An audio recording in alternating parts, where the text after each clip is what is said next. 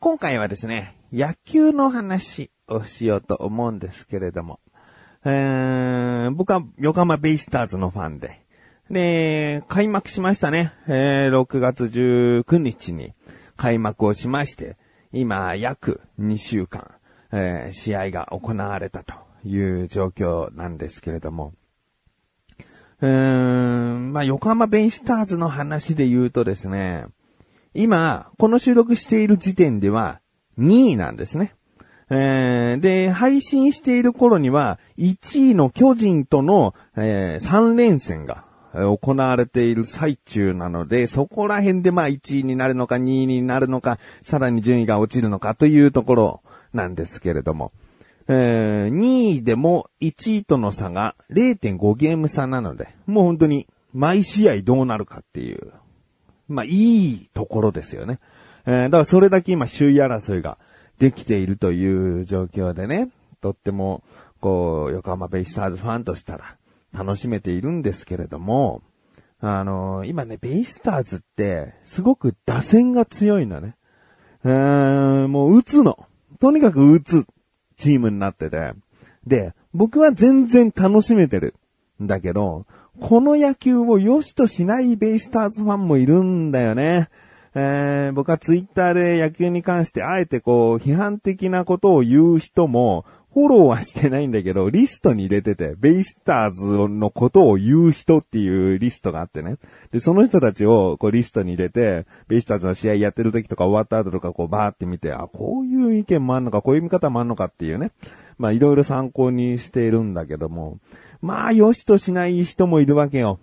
えー、やっぱり野球といえばこう技じゃないけど、にばんバッターにはいろんなこうね、えー、技の出し入れがある選手がいいとね、送りバントが上手かったりさ、足がすごく速いとか、えー、そういう選手を置いてさん、よん、ごでこうランナーを返すっていう野球を理想とする人もいるし、まあ昔まではそうだったよね。今はにばん、ベイスターズで言うと、ソト選手。ソト選手ね、ホームランキングですからね。普通だったらもうさん、よん、ごの打順に入れたいような選手なんだけれども、まあメジャーでも今にばんが強打者っていうのがブームなんだよね。ブームっていうか、研究の結果なのかもしれないけど、にばんに強打者を置くことはいいことだっていう風になってきてて。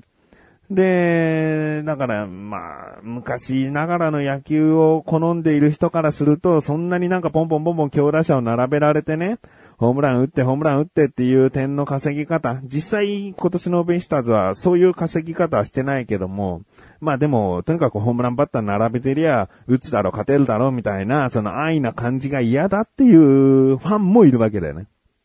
で、これを僕はファンというのかっていうね、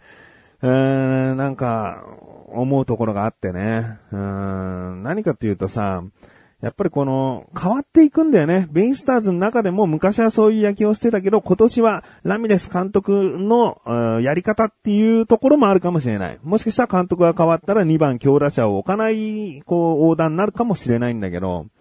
まあでも監督によって、もしくはもうチームのその方針によって、どんどんこうベイスターズという名前を持ってても中身が全然変わっていくわけだよね。だからそこについていけるファンこそがファンなのかなって僕は思っていて、うーん、まあ少し話は変わるけどさ、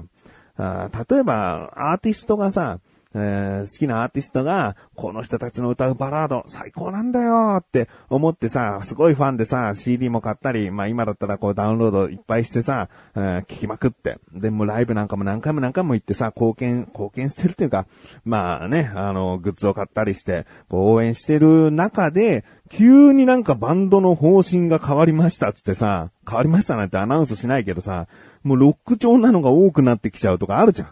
うん、えー、なんか昔のちょっとバラードっぽいのが好きなのに、最近激しいロックみたいなの多いねって、うん、その時にじゃあどう思うっていうね、うん、まあ曲自体が好きなだけだから、そんなロック調になっちゃったらファンじゃない、ファンやめるわっていうのももちろんありだし、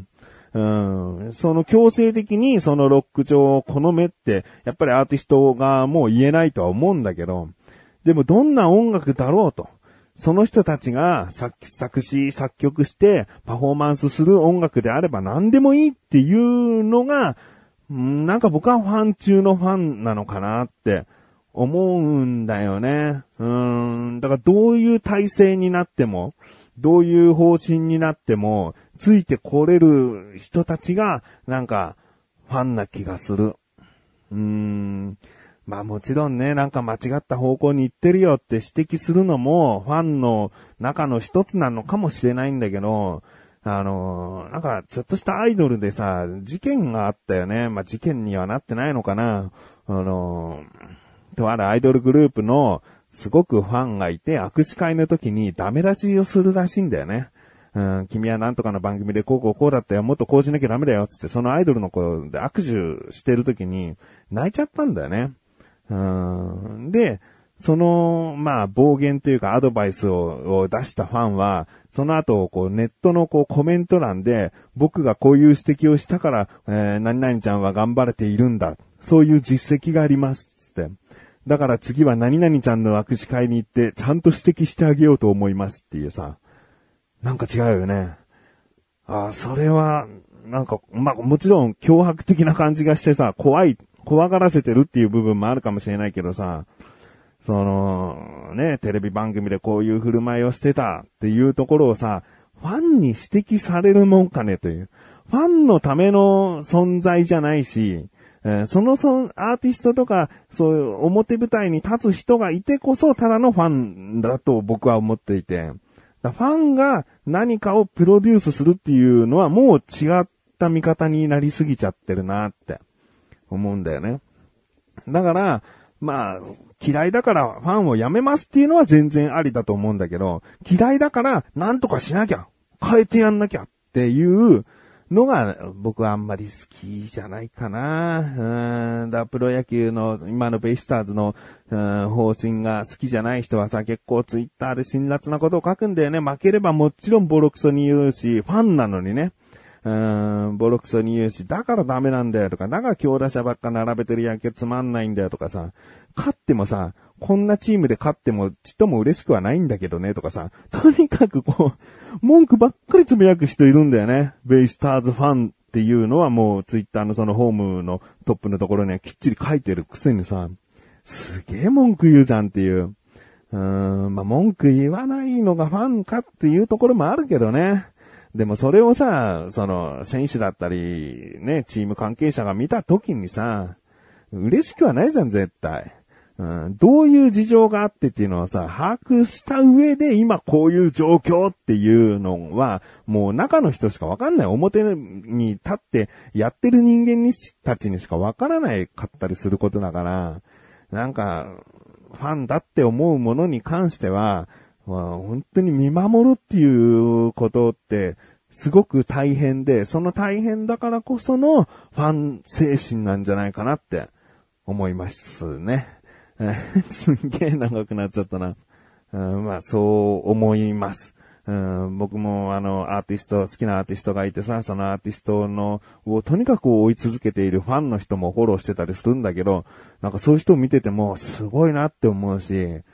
で、僕はベイスターズが好きでベイスターズを応援するにあたって、まあ、どんな方針になろうとベイスターズを好きでいたいと思ってるから、もうついていきますっていう思いかな。うん、どういうことになろうともね。まあ、これで選手たちが不満だらけだっていう、もう内部崩壊みたいのが見え隠れしたら、なんかもうベイスターズのファンをやめてしまうこともあるかもしれないけど、今どんなことがあっても応援したいなと思っております。ということで、タイトルコール後も、ちょっと野球の話したいと思っている自分がお送りします。菊池さんのなだらか向上心。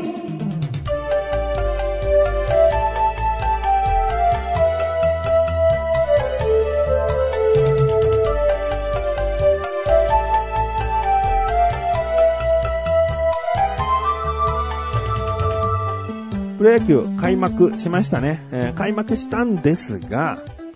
観客が入っていないんですね。無観客で。で、最低限のスタッフたち、最低限でもないか、まあ、スタッフたちとか、えー、実況者さんとか、まあ、あの、テレビとかね、ネット配信とかで必要最低限の、うーん、人たちで球場の中に入っていると。うん、だから実際こうテレビ中継とかネット配信見ててもこう応援歌が入ってないんだよね。日本ならではのさ、あのダンダンダンダンダンのリズムの応援歌が入ってないんだよね。あ, あとこう打ったーっつってさ、あーファールファールボールってなってあーっていうさ、その歓声とかさね、もちろんホームラン打った時にイエーイってなるわけじゃん。うんで、その打って点が入った後でも、そのなんか余韻じゃないけど、応援、応援団の人たちとかファンの人たちがさ、こう、ずっとこう、あの、祝福の音楽を鳴らしてたりするわけだよね。すごい僕それ必要だと思ってて。う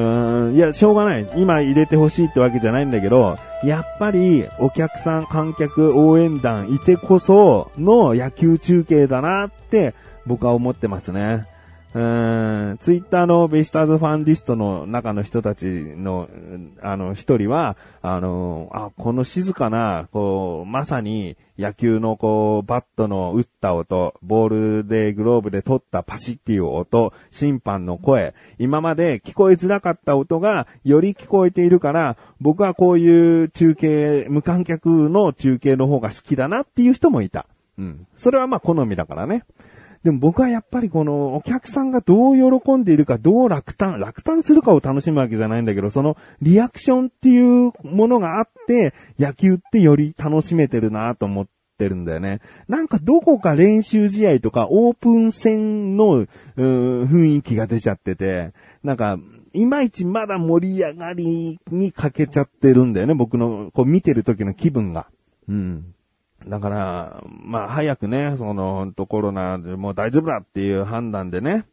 お客さんを入れてほしいな、まあ入れても大丈夫ですってなっても、すごくお客さんとの距離、間隔を空けて座ることになったりしてさ、やっぱり本格的な、あの去年までのあの大声というか、歓声っていうのは、なかなかこう聞こえないのかもしれないけど、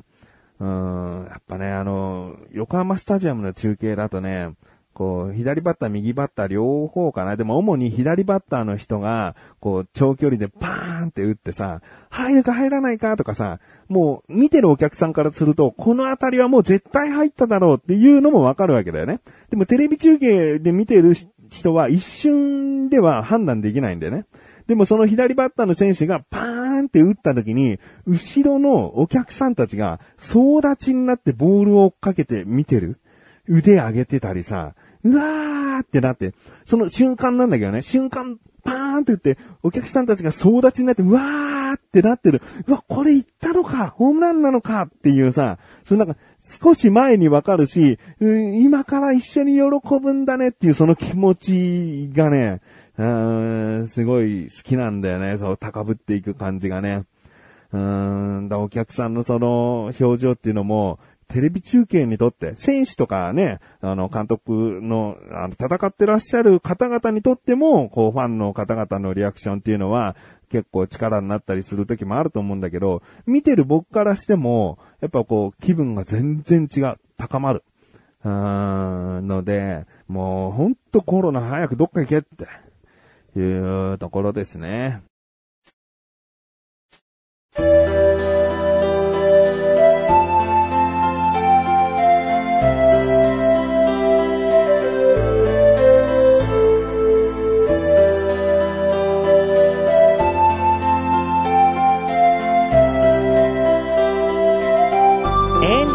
そしてすぐお知らせです。このなだらかご調子が配信されたと同時に更新されました小高菊池の小高カルチャー、聞いてみてください。やっと小高祐介と対面収録ができまして、久々ですね。もうに丸にかげつぶりの収録となりまして、ちょっとぎこちなくいくかなと思ったけれども、うん、まあ話すことはねたくさんあったりして、えー、久々で盛り上がりましたね。ぜひ聞いてみてください。どんな話かな。まあ、コロナの話もありましたけれどもね、えー、まあ、髪型とかそういった話しております。気になるという方はぜひ聞いてみてくださいということで、なだらかご調子は毎週水曜日更新です。それとまた次回お会いいたい菊池翔です。雨があるとまりでもあるよ。お疲れ様です。